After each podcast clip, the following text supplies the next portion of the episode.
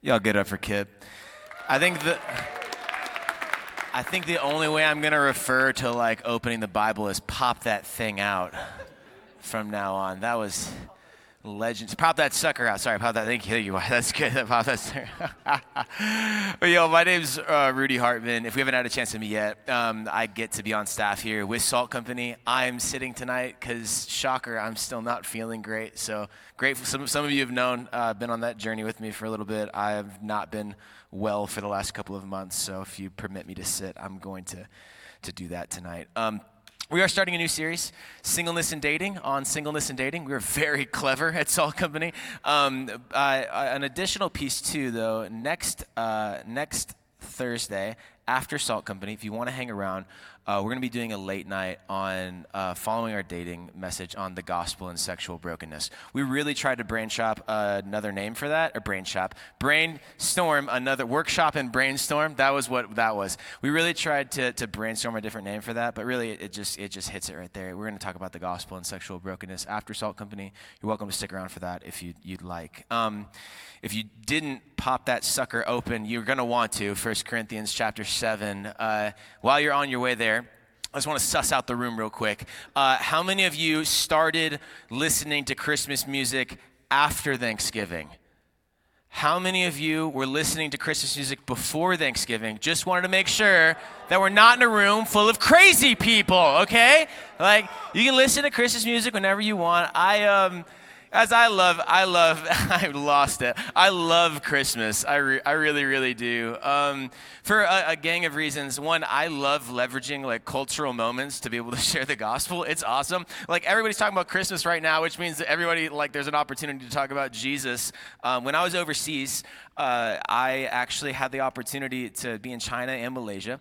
And um, when I was over there, it was so fun. I would ask people, like, hey, have you ever heard about Jesus? And they'd say, well, we know what Christmas is. And I was like, cool, we'll start there, right? Like, like it's a great opportunity to be able to leverage a cultural moment to share the good news of what Jesus Christ has done through his birth, life, death, and resurrection so that all who put their trust in him can be saved by him. I also shamelessly just like the presence part. Um, so, so I, um, I love getting to like, I love the look on people's face when you give them the gift that they really wanted. You ever seen that look where you're like, I did it. I understood the assignment. I nailed it. I got it right. And and I mean, it's pretty nice too when you like get that thing that you kind of been like wanting for a good period of time. There's always I wonder if you've ever I wonder if you ever had that moment where you you you get a gift and you're like, oh no, I didn't want that at all and you gotta kind of like it's like a family member. And so you kind of be like oh my gosh it's an avocado.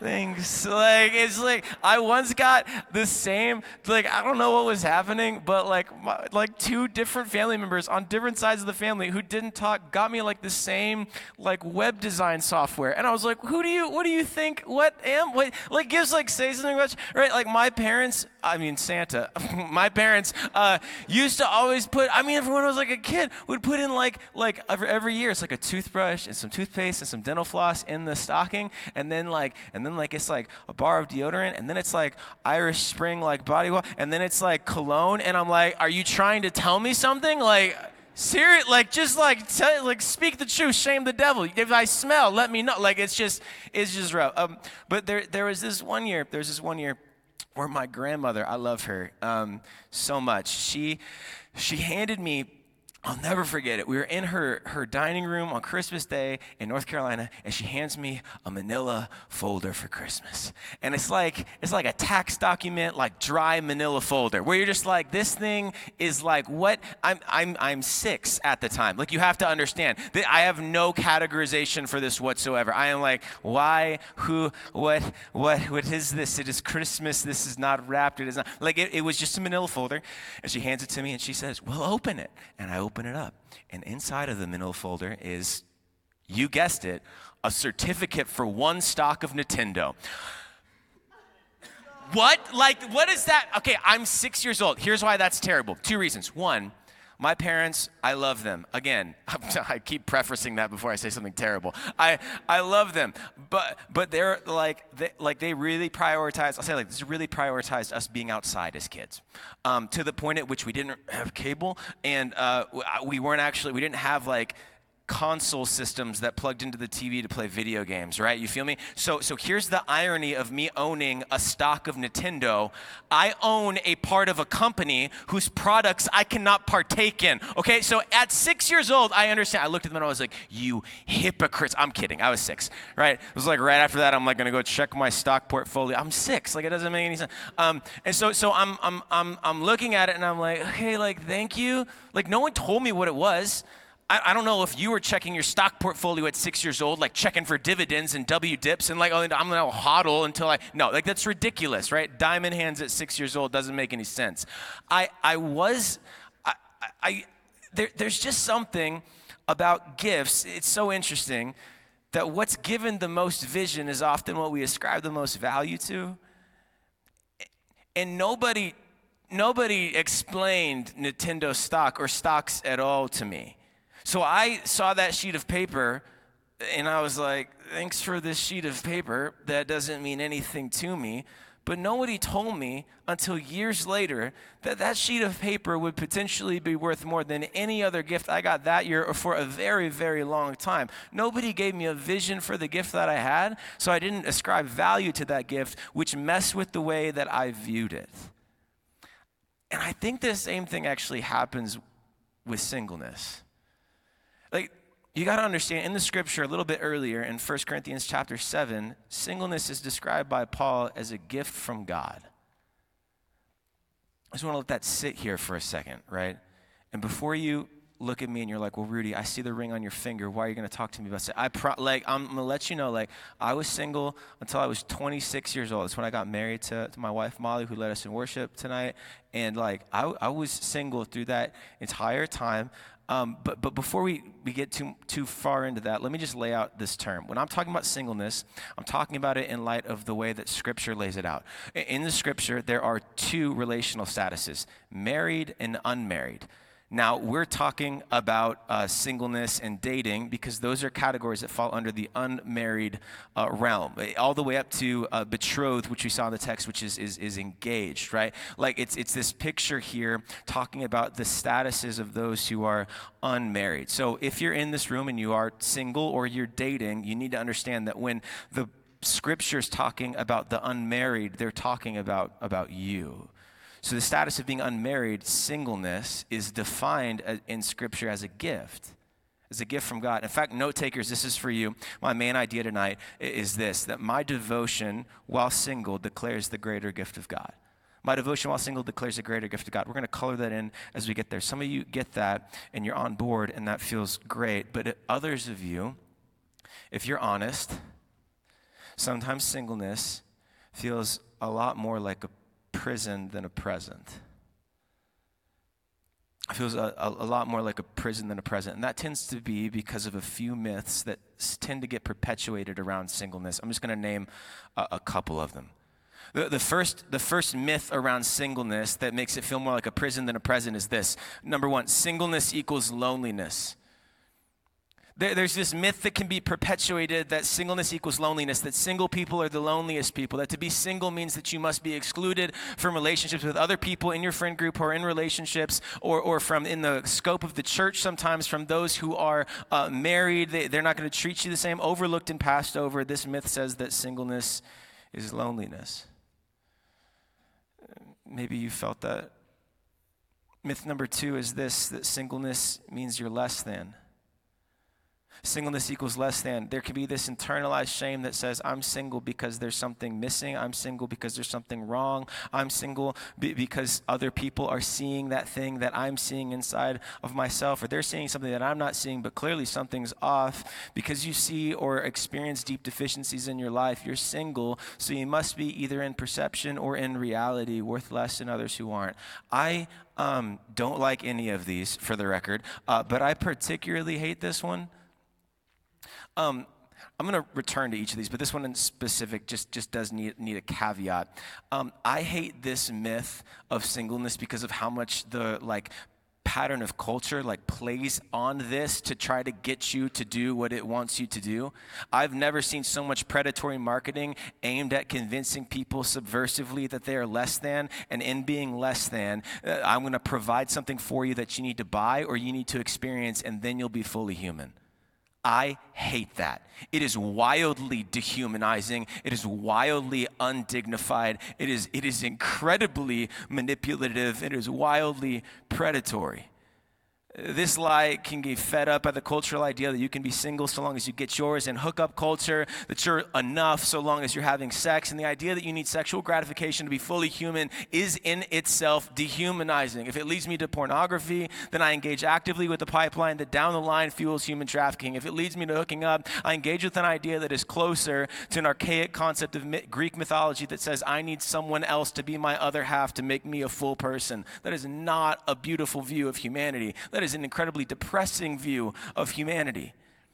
It looks at other people and says that they're people, they're, people are machines for me to use. They're utilitarian at, at, at best, mechanic at, at worst. It doesn't look at people as if they're dignified image bearers of God who, who deserve and, and, are, and, and were created for love and for community and for covenantal lifelong relationships marked by love and affection and protection. It is such a low view of people. I hate this lie. I've seen this myth pressure more people to make bad decisions than I care to recount myself among them. Le- lonely, less than, and the last one, the singleness is too just too hard. That just the sheer weight of loneliness and feeling less than fuels a conclusion that says singleness is just too hard. So we trade in our singleness and we rush into flings or situationships. We get in relationships with people who are walking red flags or stay in relationships longer than we have to because it's easier to try to maintain a relationship that's half or, or, or, or over par um, because it's, it's easier to do that than to go back to being single, which just feels so hard. Much less perhaps even jumping into a marriage. I um, by the time I was 24, two of my friends who were also 24 uh, were divorced. They were divorced, um, and in their words, they articulated that they had immaturely rushed into marriage because they and their now ex wives had found singleness to be too hard, so they codependently ran into marriage entirely unprepared for it.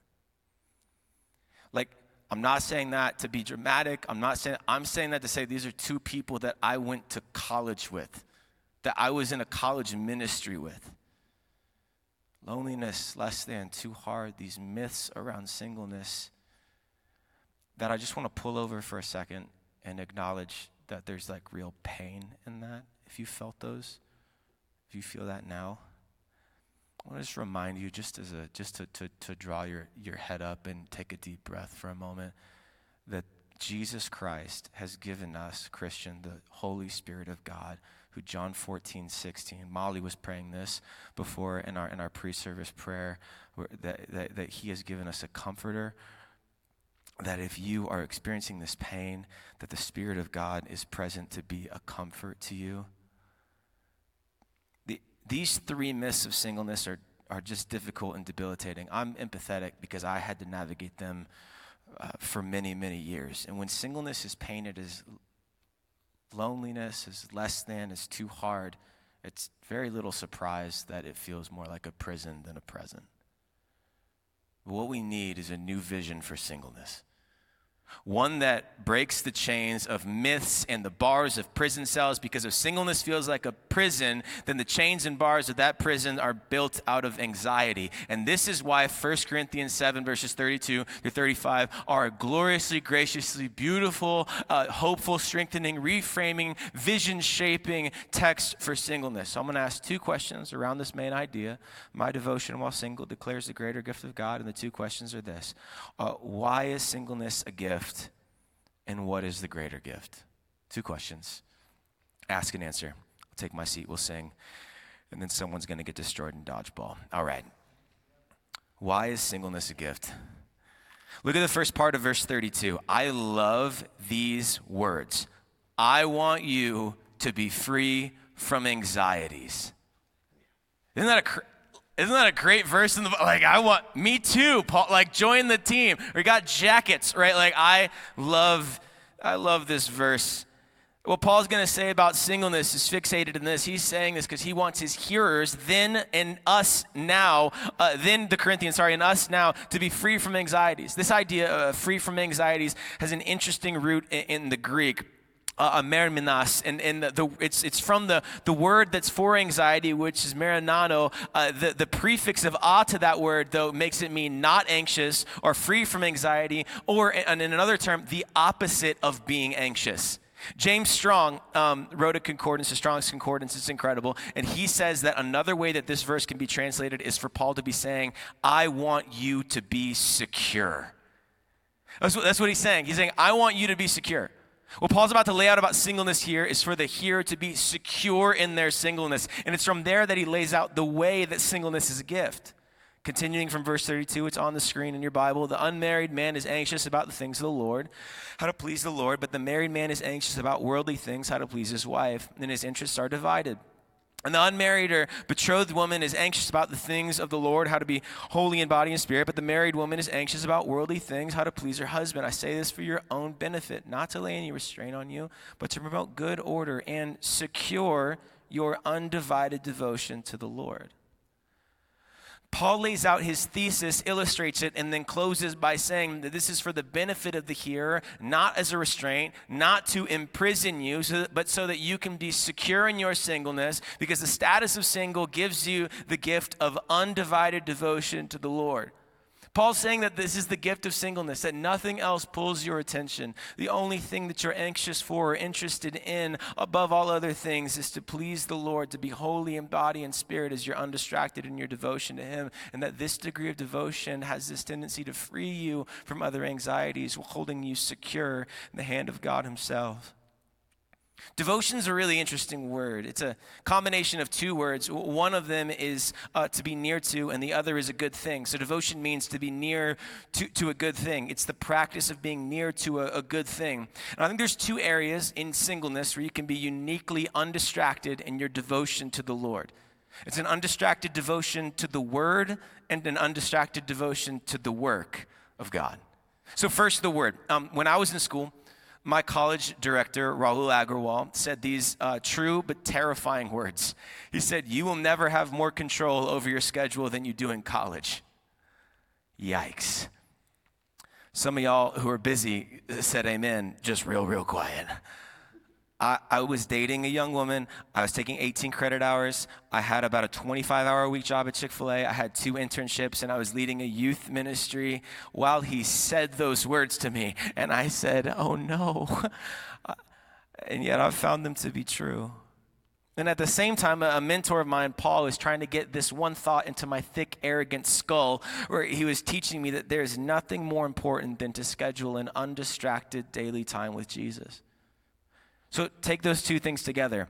Complete executive control over my schedule like I'll never have ever before. Undistracted daily time with Jesus. These two concepts coming together in college started to shape the way that I was spending my, how I should spend my time. As I realized if I took a long, hard, disciplined look at my schedule, I could actually choose to have real portions of undistracted and devoted time to God in the Word and in prayer.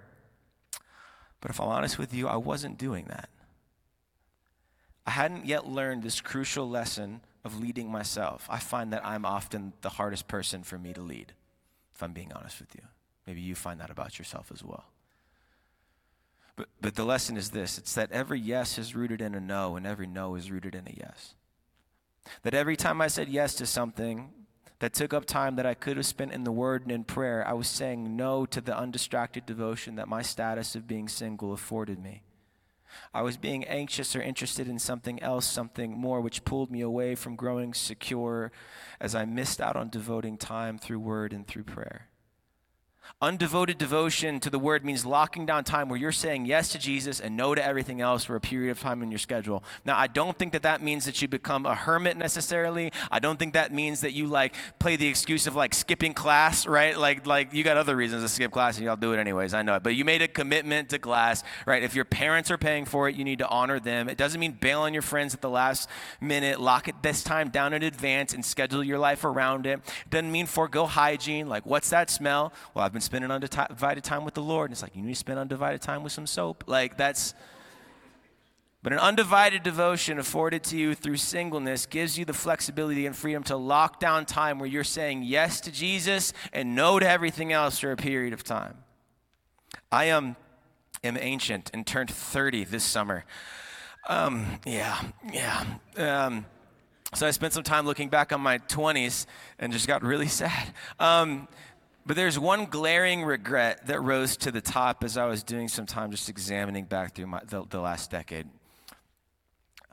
Uh, I regretted all of the free time where I said no to Jesus and said yes to one thing that I think distracted me more than any other thing from that time, which was social media. John Piper summed up my regret perfectly when he said, One of the great uses of Twitter and Instagram will be to prove that prayerlessness was not for lack of time. I look back and I think about the hours and hours of my singleness where I grew anxious by scrolling through the lives of other people and missed out on growing secure in my singleness by having an undivided devotion to the Lord and leveraging those times for that. I wasted portions of my singleness. I really don't want you guys to make the same mistake that I made.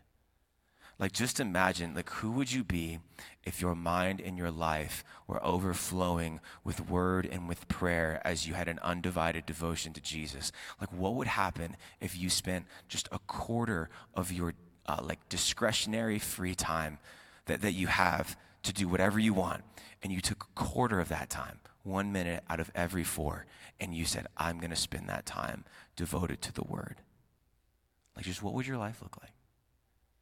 I think about Romans 10 17 that says faith comes by hearing and hearing comes by the, by the word of God. What would your faith look like if more of your free time was devoted to undistracted uh, time with, with, with Jesus? I remember this hitting me square in the chest as a student. Um, so I started doing something called XTWAG, which is a terrible acronym. My acronyms have gotten much better. Um, XTWAG, extended time alone with God. Yes, extended was marked by an X, okay? It was the early 2010s. Um, don't, I, I, some of my friends started making fun of me and they called it my date night with Jesus. Please don't do that. I, I just, it was just, yeah, it was, that was the right face night. That was it. Um, but here's what it was I would just take time in my room on an evening that I would typically devote to like Netflix or a movie or something else. And I took that time and I had one question that I wanted to answer, one scripture that I wanted to meditate on and, and, and fixate on and stick in and stay in. And I would just stay in that room until I was done. Not like some like time frame that was fixed on it, nothing like that. I'm just like, I'm to study this question and I'm to sit with the scripture until I'm, until I'm done. Usually it was Tuesday nights after I did my homework from about 7 to 11 at night. I didn't pick up a shift. I didn't schedule anything. I just said, this is going to be time that I uniquely right now can just devote to being with Jesus. Um, Molly, my wife, is in a book club that meets now on Tuesday nights, uh, right now. And there, when the weather was nice, I would go out and I would relive some of those moments or I would just sit on my back porch with the question on my laptop and my Bible open and just say, I'm going to dedicate this evening. I'm not going to work. I'm not going to try to fill something else in. I'm not going to schedule another thing here. I'm just going to spend a little bit of time alone with God, extra time alone with God. Something I established when I was single that's been a blessing for the rest of my life. My hope is that you'd be undistracted in your devotion to the Word, but also that you would be to the work of God as well um, the word and the work. You are the most flexible and mobile you will ever be when you're single. You pick up and move from apartment to apartment based on just the people you want to live with year to year in college, anyways, right? Like, like you, you are flexible and mobile, and uh, this affords you so much freedom and flexibility to be devoted to the work of God based on your life stage and status. In 2017, Molly and I were dating that summer, and, and, and over that summer of 2017, we didn't take long walks and, and, and we didn't have date nights. We had a 15 minute phone call every couple of weeks because we had the freedom and flexibility to go overseas for two months. I, I was in China, and then I was in Malaysia. She was in China for the entirety of the time. It was awesome, but again, um, we're in that unmarried category. It was something we were able to do then that would be very difficult to try to figure out how to do now right? Like it was just something that our status gave us the freedom and flexibility to do that would be very difficult to do now. There's so many examples of this. The teams that we're going to send to Japan and India this summer from SALT, which I'm so excited about, are full of single and unmarried people that have the freedom and flexibility to leverage a summer overseas. At SALT Conference in February, you're going to be with 4,000 unmarried people who are able to dedicate a weekend to the Word of God as we sing, as we pray, as we hear the taught, and to the work of God as we put four church plants in front of the seniors that are graduating and ask them to consider going. So many of those seniors who are single are able to consider picking up and going on one of those plants. Uh, so the members, uh, so many of the members of the team that we just sent to Osaka, Japan to plant a church, single. Daphne, who's overseas right now in Mumbai, finishing her second year on the mission field, single. Out of the 12 disciples, as best we can tell, 11 of them were single, with the exception of Peter. Right? In the New Testament, a great number of those who helped plant churches and get in with Jesus on the work of building the church in Asia Minor and beyond were single. In the Bible, so many stories focus on people who were single. Joseph, second in command of Egypt, saved the region from an, a, an intense famine, single, devoted to the word and the work. Nehemiah, uh, set apart to by God to rebuild the wall and rebuild Jerusalem after the people had been exiled. Uh, he was devoted to the word, devoted to the work, and he was single. Anna in the New Testament devoted her life to the word and worship in the temple. Was one of the first people to see Jesus, word work, single. Lydia, likely a widow, was compelled, com- she compelled Paul. This is wild. You read the Bible. She compelled Paul to not go on to the next city, but to come to her house and to plant the church in Philippi out of her home, devoted to the word and work, single. Lonely or less than these people? Not a chance. Secure in their singleness as they were undistracted in their devotion to the word and to the work. What a picture for this room to undistracted devotion to the word and the work, freed from other anxieties, secure in singleness, to practice an undivided devotion to God through the word and the work, a deep joy and intimacy and relationship with Christ, a deep understanding of your purpose in Christ, deep joy and deep understanding coming together to fuel a, a security that the status of singleness is a gift to the Christian to use as a firm foundation. Because let's just say that you do date and you do get engaged and you do get married, which is a statistical probability for 90% of you. If Jesus isn't enough while you're single, what do you think is going to happen when you're married? You're going to do one of two things to that person you get married to. You're going to worship them and crush them, or you'll put the expectation on them to be God, which will crush you. You won't date for the purpose of discerning if someone's a partner to follow Jesus with for the rest of your life. You'll date because you're anxious and insecure in your singleness, and as a result, you'll either crush them or crush yourselves.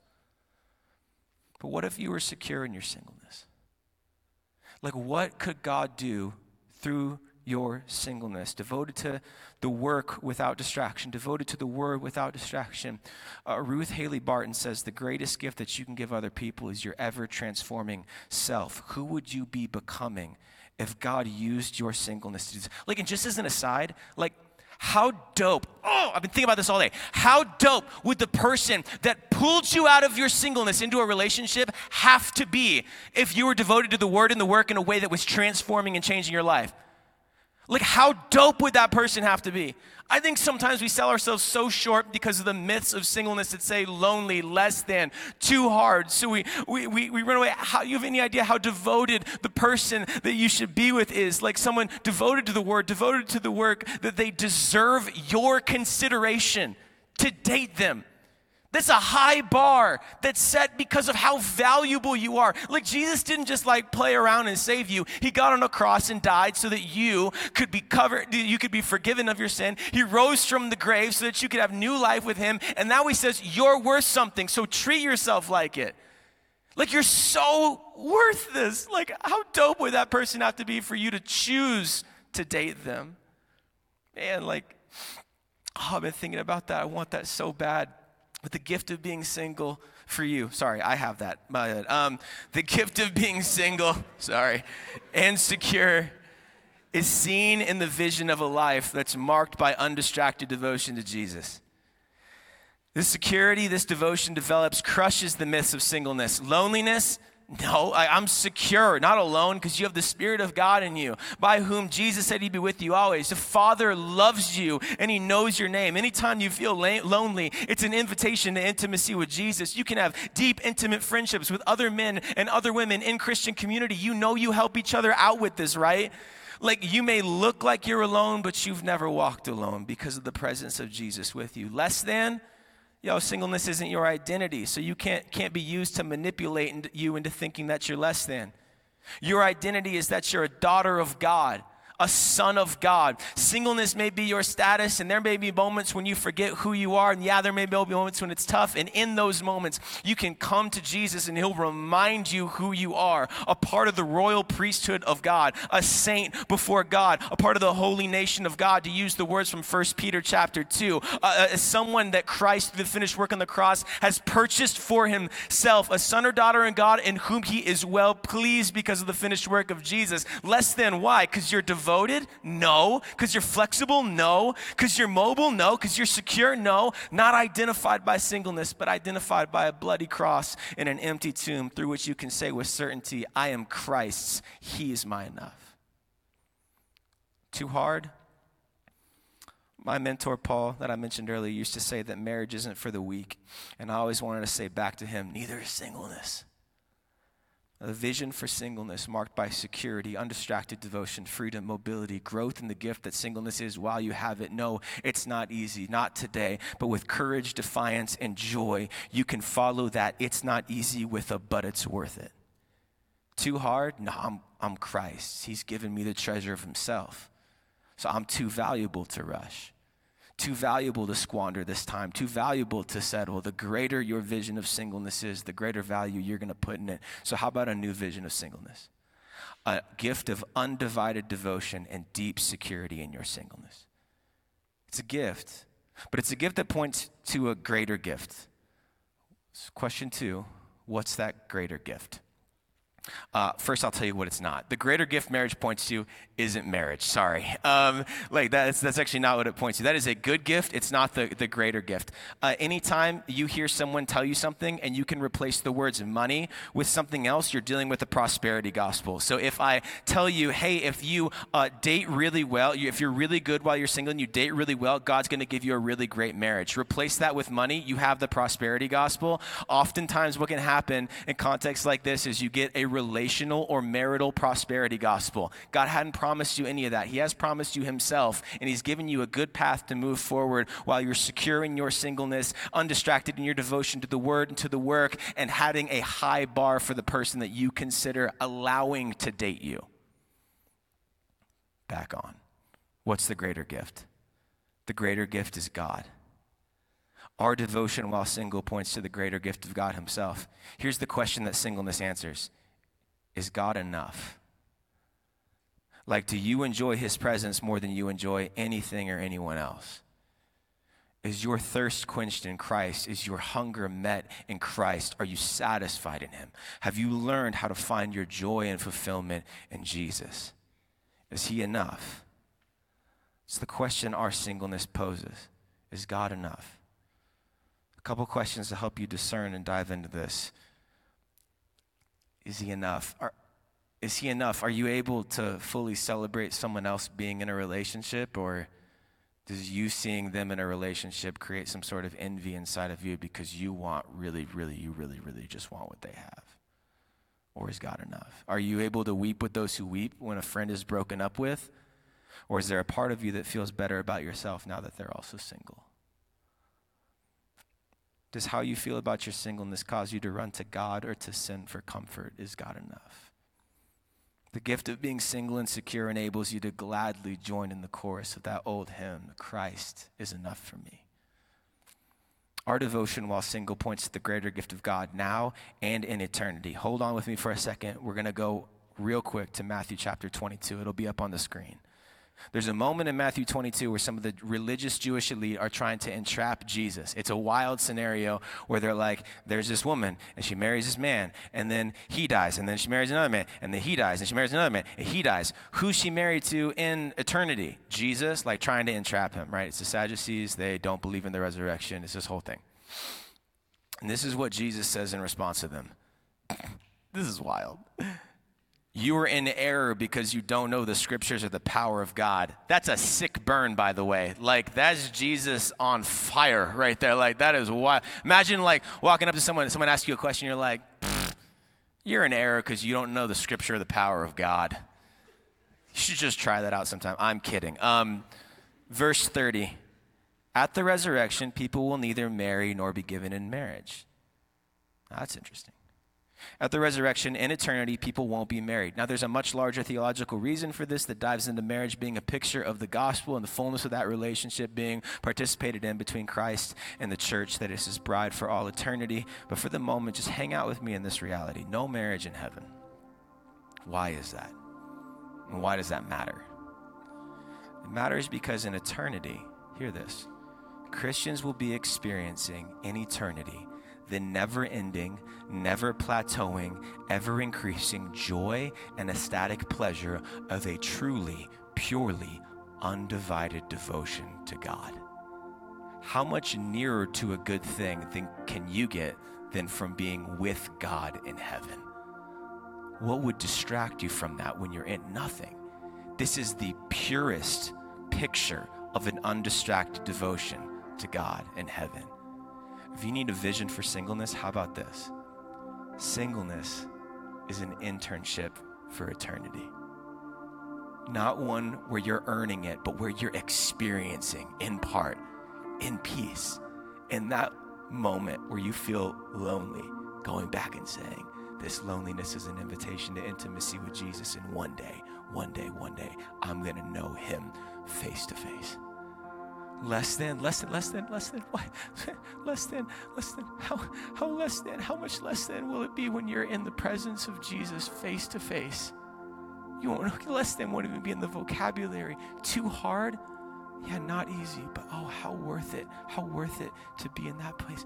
Undivided devotion with Him face to face. What's foreshadowed in the security of being undivided in our devotion while single will be fully realized in heaven, an eternal experience of undivided devotion to God. Singleness is not a prison, it is a present where you can be free from the anxiety to escape and embrace the experience of being single and secure while you are undivided in your devotion to God. What could God do through your singleness? You're devoted to the word, devoted to the work I pray you don't waste it. What could He do through you? You just take a moment to close your eyes and to bow your heads just for focus and concentration. If you're new, I won't ask you to do anything, you know, just to just to let you know we're going to take some time to respond. Um, we talk about having a relationship with God, and in that, uh, relationships are marked by communication. He invites us and makes a way for us to pray. So, we're going to give you some room to do that right now. Before I do, can I just talk to you about one other person I forgot to mention was single while he was on earth? Jesus Christ. Can I just tell you what God did through Jesus' singleness? Jesus, in his singleness, lived a perfect life that you and I could never live. Sinless, flawless, unmarked, perfectly good. And for us, God shows his love for us in this that while you and I were still sinners, Christ gets up on a cross. Crown of thorns is put on his head, a wound is put in his side, nails are put in his hands. He suffocates on his own blood as he is physically experiencing pain, but he's also spiritually separated by the Father as sin is taken from us and put onto him. That on the cross, Jesus gives his right standing before God to us who put our trust in him and takes our sin from us. And he dies. Friday, dead. Saturday morning, dead. Saturday night, dead. But Sunday morning, on that third day, the stone rolls. And Jesus folds his laundry, leaves it in the tomb, and walks out victoriously risen the tomb is empty and he walks out alive so that we who put our trust in Jesus might know that we are dead to sin because of what he did on the cross and alive to God through Christ because he walks out of that grave. This is the invitation of the gospel to you today. Do you know it and need to remember it again and rejoice in it? Whether you've never heard it before, and the invitation to you is to put your trust in Jesus. If you're here and you're not a Christian, my invitation to you is to become devoted, come near to the good thing that is Jesus Christ. Th- this good thing for you is the good news of the gospel the good news that God loves sinners enough to send his son to do what was necessary for you to be forgiven of your sin and put your trust in Jesus. And you can do that tonight. If you're here and you're a Christian, you already have that hope.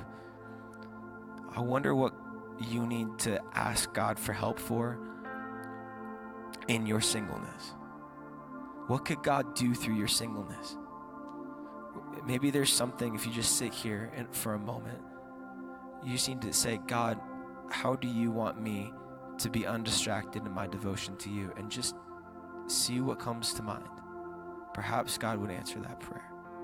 You need to ask Him for help, maybe, in not being anxious and being secure in your singleness. Ask Him for that help. So, however, you need to respond, take a moment and do it now. And then we'll pray and we'll sing. Take a moment to just pray.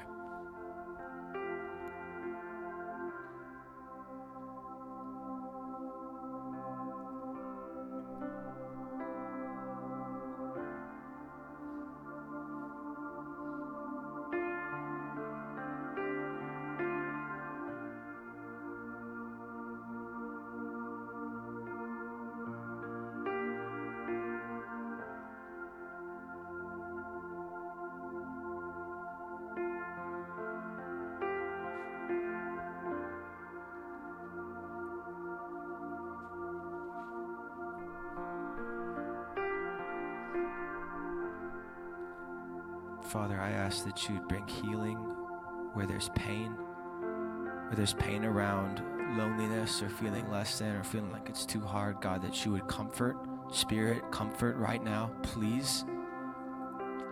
Father, where there is those who don't know you, Jesus, as Lord and Savior, um, I pray that they would come to you.